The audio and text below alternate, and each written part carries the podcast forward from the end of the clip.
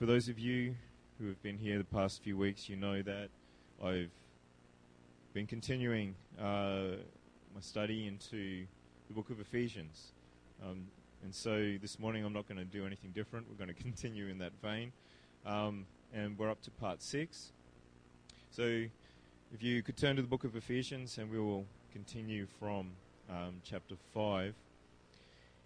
But just in case you haven't been here, um, I will introduce just what a little bit about what the book of Ephesians is about again. Book of Ephesians is written by the Apostle Paul to the Gentile churches in and around Ephesus. Um, there were two types of people back then, according to the Jews. Uh, there were the Jews who followed the ways of God, and there were the Gentiles who were um, those that didn't follow the ways of God and uh, were destined for um, eternal death. Um, Paul was a Jew, a former Pharisee, who had been taught perfectly in all the laws and the commandments of God and the Pharisees. So he was coming from a perspective of knowing everything that there was to know about God and his ways. And now he's talking to people that don't know God's ways, that haven't been brought up in these ways, and giving them direction and guidance in that area. The book of Ephesians is split into two parts. The first three chapters talk about how God has made a way for the Gentiles to be saved along with the Jews, which was surprising to many Jews when God made that way, but um, the Lord confirmed it with signs and wonders. And, and it was obvious that God was in it. Um, and how awesome and incredible that fact is that we can be saved along with the, the Jews who were God's and are God's chosen people. The last three chapters, which is where we're in at the moment, contain instruction and warning against the things of the world which come naturally to the Gentiles, and encouraging in the things of God which don't come naturally to the Gentiles. So, this epistle was written directly to Gentile churches, so it contains instructions on things that mostly pertain to the Gentiles and the way that the Gentiles think and have been brought up. Not so much, um, not so pertinent to the Jews, because the Jews um, already knew most of these things and have been following them for most of their lives. We see evidence of every single issue in people around us today who don't follow God. In our last lesson, we finished with Ephesians chapter 5, verses 1 to 2. And we used those verses as a platform for partaking in communion, the Lord's table. I'll just read them out again because it's going to flow, uh, continue in a theme. Ephesians 5:1 Be ye therefore followers of God as dear children, and walk in love, as Christ also hath loved us, and hath given himself for us an offering and a sacrifice to God for a sweet smelling savour. What Jesus did for us on the cross is nothing short of incredible and life changing. So now we'll continue with Ephesians chapter 5 and verse 3. But fornication and all uncleanness or covetousness, let it not be once named among you as becometh saints. The Apostle Paul is now contrasting walking in love and the love and sacrifice of Jesus from verse 2 with things that are not love in any way, shape, or form in verse 3, especially immorality. Ephesus was a very immoral society even more so than other parts of the decadent and morally corrupt Roman Empire. So it was very important to teach these Gentile Ephesians how they ought to live in purity and holiness. Because immorality was a way of life in those times, and especially in Ephesus. God's Word and the way He wants us to live doesn't change with the way the current society sees things and acts themselves. That's evident from Paul um, bringing these things before the Ephesians, um, because they're, they're uh, the um, the atmosphere in which they were raised isn't that much different from today. The word fornication is translated from the Greek word porneia, from which we get the word pornography, which refers to any sexual act outside the sanctity of marriage. Uncleanness is a more general reference to all lust and immoral behavior.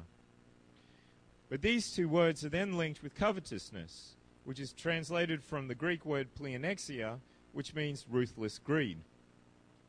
And I'll read out a bit from uh, a book called The Bride's Pearl, a commentary on, on Ephesians, authored by a UPC minister, Reverend Brian Kinsey. Ruthless greed, a desire that consumes people to possess what does not belong to them. Possessions give them a sense of conquest and achievement. They are consumed by a flaming passion for possessing the forbidden. And that would include um, uh, coveting um, other men's wives as well. The link between the sins of fornication and covetousness reveals the similarity of motive that prompts such behavior. These sins should never be named among true Christians. Not only should Christians never participate in such evils, but they should also not allow them to become part of their conversation, their talk. Not partaking in these sins is something that should be commonplace for all born again believers because the verse ends with, as becometh saints. Saints are called out. That's the meaning of the word. From wickedness and moral impurity and everything that this world stands for. Called out from this world and the things in this world. Called out to walk in holiness and righteousness with God. So these are three sins that should never be once named among us, as the verse says. Ephesians chapter 5 and verse 4. Neither filthiness nor foolish talking nor jesting, which are not convenient, but rather giving of thanks. Paul continues on with the same theme of moral impurity to list further sins in this area, but this time listing those that are spoken aloud rather than physical actions. Filthiness is translated from the Greek word aischrotes and refers to any type of conduct that would bring shame to a person's reputation. In the context, I believe that is referring to talking openly about sexual acts. Just a little further on, uh, uh, further down in Ephesians chapter 5 and verse 12, it says, For it is a shame even to speak of those things which are done of them in secret. Foolish talking has a particular reference to vulgar, suggestive, or obscene speech. Jesting is not referring to simply telling jokes or saying things in jest. We are made to have a sense of humor, and God Himself has a sense of humor. The, the old joke and bad joke goes um, that the, the, proof, the only proof we need that God has a sense of humor is that He made you. Um, but that, there's kind of a point in that. In the context of this and the surrounding verses, it is talking about telling dirty jokes or speaking things with double meanings, where on the face of it the comment could be quite innocent but has a deliberate different connotation usually sexual in nature. Ephesians 5 5. For this ye know, that no whoremonger, nor unclean person, nor covetous man who is an idolater hath any inheritance in the kingdom of Christ and of God. This verse could be translated as For this you know that no one who indulges in illicit sex, lust, or greed will inherit the kingdom of God. Paul has now turned the focus from the sins themselves to the consequences of the sins. All unrepented sins, no matter how big or small, will cause us to lose out on our salvation and heaven. But Paul felt particularly impressed to point out the consequences of these sins in particular. Why? Well, there are two reasons. Because these sins were one, common temptations for the natural carnal person, and two, they were rife and accepted in the world and area in which they lived. What is acceptable and understood in this world has no effect on how God wants us to live. And the world today is no different than the time of the Ephesians. Fornication and sleeping around are, as, are, are accepted as normal in our society and pushed as even being good by our society and the media. Lustfulness is considered as just being a part of life, and people are encouraged to fulfill all their desires, particularly through advertising. Greediness is pushed and held in high esteem by society and advertising. You can never have enough, is the mantra by which this world lives. So people are encouraged to have it all, to collect it all, no matter whether you actually need it or not. Keeping up with the Joneses is a phrase that has been around for donkey's years and more. but fits perfectly with the way that our world views things. The Joneses are the next door neighbors, or the peer at work, or someone that's around your social standing. The idea is that the Joneses are the average family, and to be doing acceptably or even well, you need to match them in every way. The Joneses might have three or four cars, so the pressure is on also to have that same number of cars, or even more, to up the stakes a bit. The Joneses might have a pink elephant in the backyard, so the pressure is on to match them or raise them to show your own social status. Never mind the fact that you're a single person that only needs one car or could just take public transport, you've got to keep up or get left behind. And never mind the fact that pink elephants are clumsy, have no real purpose or usefulness in a suburban area, and destroy the resale value of your property. You've got to have it to keep up with everyone else. And never mind that the Joneses have just taken out a fourth mortgage on their property to finance their excessive spending. It's all about being seen to be average, whatever that might be, or even better, being seen to be wealthy to others. Why do you think that licensed merchandise has gone crazy over the last 20 years? It's not enough to have one toy that looks like a popular television or movie character. No, no, there's one standing, one sitting, one running, one lying down, one picking their nose, one in a different outfit, or you're lucky if it's just one in a different outfit, one in a different vehicle, and you need to get them all. You're encouraged to get them all if you're a true fan. And the newest one always seems to look cooler than all of the previous ones combined. This is the sort of thing that started a long time ago but has really been ramped up to an excessive level in recent years. In the olden days, people might only need to buy one lamp, so they bought one lamp. But the marketers have discovered that if you make it in different colors, or have several with slightly different designs that go nicely together as a set, then the pressure is on to buy them all. You only needed a lamp to light up the living room.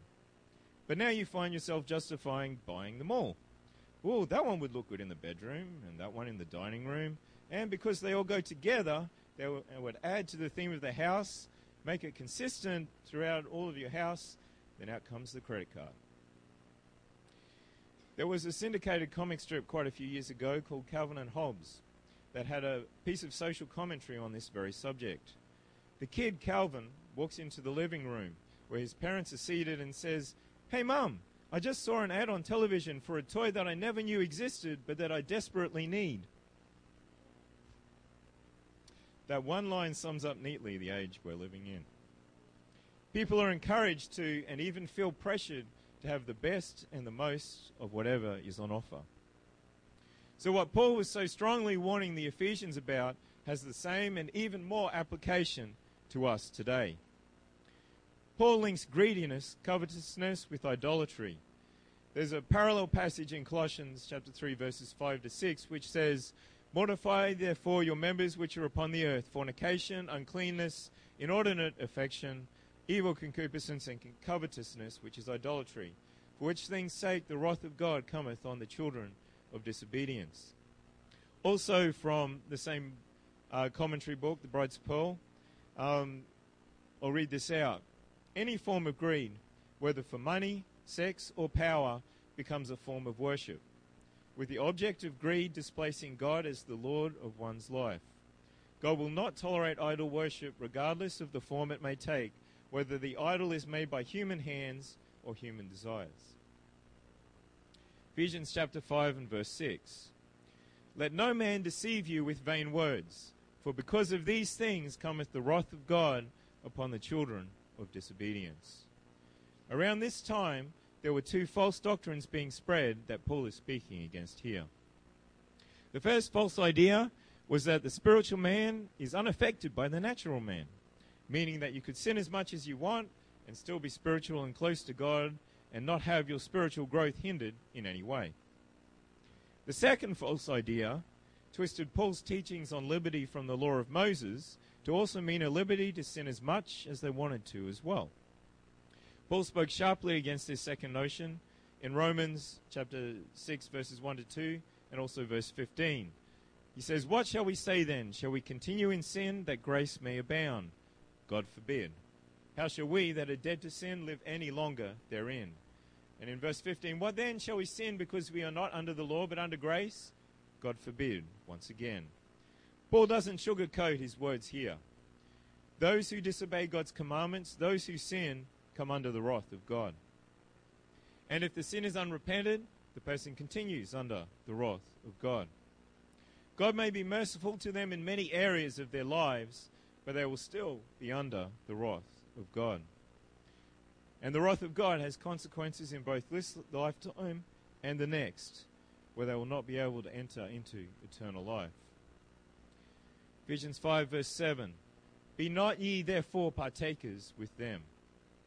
Don't follow the crowd, even if everyone else is doing it, whether in the world or even in the church. There are many false doctrines out there that appeal to human reasoning or just simply appeal to the flesh.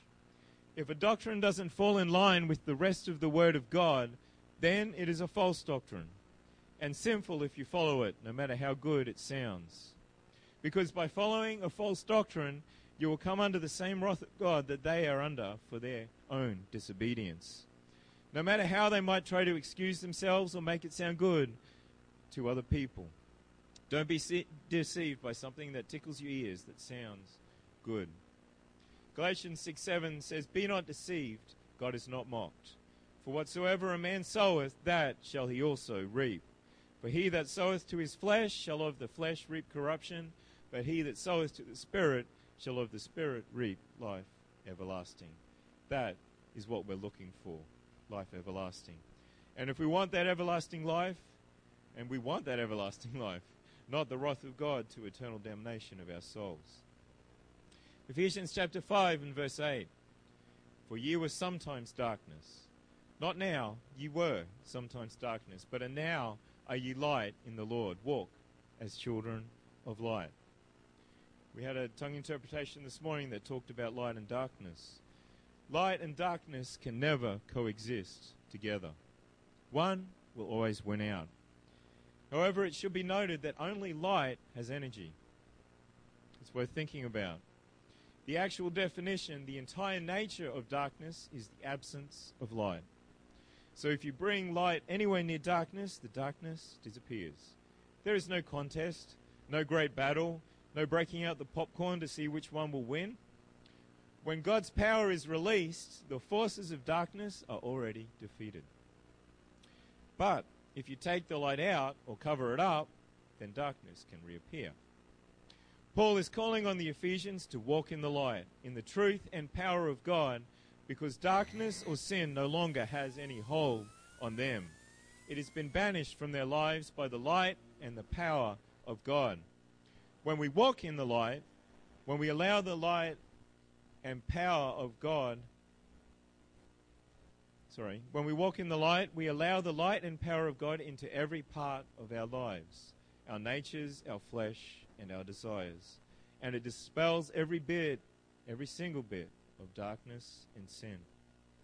There is no longer any excuse to be a slave to our flesh or to our fleshly desires, because the old man of sin has died, and the new man of righteousness has the power to live above each and every sin.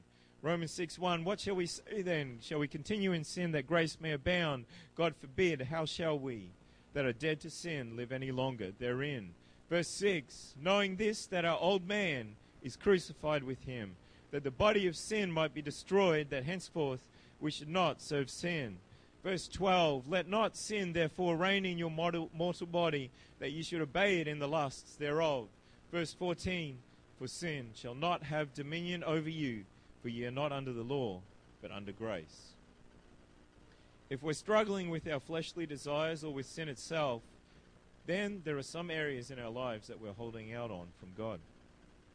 We've got areas of our lives that are covered so that the light of God can't shine into them and dispel the darkness. This might be deliberate unwillingness on our part to give that thing over to God. And as long as we do that, we're going to struggle with that part of our flesh. Or it might be something that we thought we had opened up to God's light, but there is still a part that we're holding back, keeping covered, even unknowingly. We need to allow the light of God to reach every part of our will, our desires, our motives, our purpose, our entire heart. When, people, when people's actions and motives are evil, they try to hide them. It's a natural part of mankind. But a true follower of Jesus can come before the light of deep scrutiny from the Lord without being afraid of his wrath or anger because they know that he will cleanse them from any and all evil in their lives. After all, light will always dispel darkness. Nothing else but allowing His light full access to our lives will bring the end result that God really wants for our lives and our walks with God. The life of a saint that is truly surrendered to God in every area of their lives is something truly powerful. And they are able to be powerfully used of God in return. Ephesians 5 and verse 9. For the fruit of the Spirit is in all goodness and righteousness and truth when we walk in the Spirit and not in our flesh, the fruit is goodness, righteousness, and truth. Goodness here refers to moral purity, as opposed to what Paul's just been warning the Ephesians about. Righteousness here refers to right character. A person's principles must be right if their actions are going to be right. This is a natural flow and effect from the light touching our lives. And God's light shining into our lives will always produce truth because God is truth. Ephesians 5 and verse 10 proving what is acceptable unto the Lord. The Lord already knows what is acceptable unto Him. It's not up to us to try to prove that something that we want to do is actually good in His sight, even if all the signs are to the contrary. That's just how we fall flat on, on our faces. It's not our place to try to force our wills upon God or to try to change His mind. We are not God, so we should not try to be God. What we need to do is diligently seek God to make sure that our lives, our actions, our motives line up with what is acceptable unto the Lord. We need to prove for ourselves and prove within ourselves that we need to walk in ways that are acceptable and pleasing in His sight. That's how we prove what is acceptable unto the Lord. Ephesians 5 and verse 11. And have no fellowship with the unfruitful works of darkness, but rather reprove them.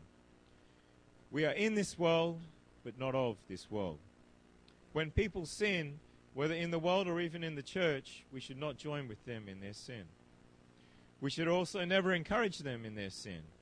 And we should not silently approve of their sin nor agree with their sin. Romans 1:32 says, Who knowing the judgment of God, that they which commit such things are worthy of death, not only do the same, but have pleasure in them that do them. There should not be a pleasure in what people are doing that is sin either, because that is sin itself. We should show the light that God has shined into our hearts. The reproof shouldn't come so much from our mouths, but from our lives being a godly example to the sinner. Because when we don't partake with them in their deeds, we are sending a witness to them that we don't hold to the same standards or agree with them with what they are doing. And that alone can start to convict the sinner of their wrong, to make them feel uncomfortable about what they are doing. There's nothing that makes a person feel like they're doing the right thing than have having someone else doing the same thing as well. It encourages in the same activity. If a person in the church sins, then the pastor needs to know about it. Don't ever make excuses for their sin or approve of their sin. And definitely don't join with them in their sin. That doesn't help anybody and only causes more problems. You might think that being with them in the sin might help them bring them out of the sin, but that's not the case. Um, it will only get you entangled as well and, uh, and not help anybody. Just let the pastor know because the pastor will approach the situation from a perspective of love. Because there are ways of reproving that will have the desired effect of getting the person to reconsider their course of action and their motives. And conversely, there are ways of reproving that will destroy the person involved. We should never be judgmental of a person that has sinned in the church. We must always come from a perspective of love and understanding that we are all flesh and that nobody is perfect. No, not even you.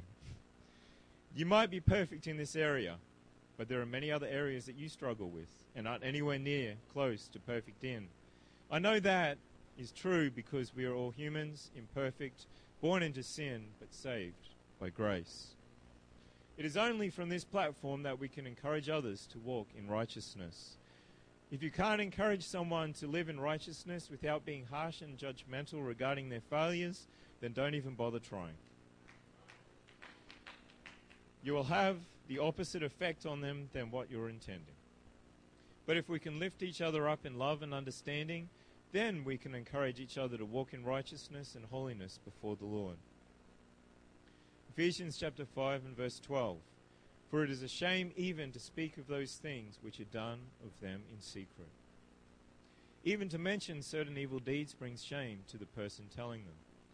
And if you are frequently talking about the evil actions of the ungodly, particularly if you go into details, then you are actually advertising these things rather than reproving them. This verse isn't talking about speaking or preaching against these things being a shame, but rather going into sordid details of their wickedness. That is what brings the shame. Ephesians chapter 5 and verse 13. And this is the last verse for this morning. But all things that are reproved are made manifest by the light, for whatsoever doth make manifest is light. When we allow ourselves to walk in the light of God's grace and allow Him to shine His, shine his light into every part of our lives, we become true lights and true reflections of Jesus' light ourselves. When we walk in the light of the Spirit, the light of our sanctified walk with God will start to shine on the darkness in other people's lives as well. Without you even saying a word, sinners will start to feel uncomfortable saying certain words or talking about certain things in your presence. The light of Jesus Christ will shine through you as a vessel and start to convict the sinner of their own sinful deeds. It will bring the sinner to make a decision on whether to repent or not. As long as sinful actions remain hidden, the sinner remains a captive. But a godly light life becomes light for others to find their way to the cross of Jesus Christ and be delivered from their sins and their sinful lifestyles. If I could get someone to the piano, please. I'm wondering how much both you and me have allowed the light of Jesus to permeate every part of our lives. Are there still places that are locked up, sealed from the light? Places in our hearts that we refuse to allow Jesus to shine his light on? Do we still struggle from day to day with freedom from sin? A true walk with God in true peace and true and complete power over sin and our flesh can only come when we have completely surrendered all of ourselves to Him. It can't work in any other way. Otherwise, our flesh will rise up and gain dominance over our lives. And that's not what Jesus has called us to. If you've heard this message and you realize that your walk with God is not as good and as transparent as it should be, I invite you to come to the front of church and pray a prayer of surrender. The only thing that we need is for the light of Jesus to shine into every part of our hearts. Because that's what will change our hearts, our desires, our victory over our flesh, and what it wants to do. But there are the areas that we refuse to let Him have access to. And that's why there is still such a struggle and even defeat in our lives. Now is the time to surrender all. Nothing is worth holding back from God whether it's a good thing or a bad thing. God will shine His light into that area and replace any bad thing with something good and something that's way better. God doesn't ever shortchange us. And God will enhance any good thing that we might be holding back from Him for any unknown or silly reason. Once His light shines on that part of our lives, He makes the good even better. It can only be a win win situation. But we as humans sometimes want to hold on to the silliest things. Jesus' light wants to heal and take away any hurt in our lives. So don't hold them back from Him either. Yes, He does understand the hurt, even if nobody else does or ever could. Holding on to that part of your life and refusing Jesus' access doesn't make sense. Because anyone who has been through the healing process talks of the release of pain, hurt, and anger, and the peace of freedom from hate, bitterness, and despair. Even joy returns to their hearts again. But I understand that we as humans can want to hold on to that hurt, which doesn't make it easy to let it go. But if you can make a decision today to want to let it go, then Jesus can start that process of healing of that which you keep hidden so deep inside. Just come and pray and allow Jesus to shine his light into every part of your heart and your life. I invite everybody to come and surrender all to him.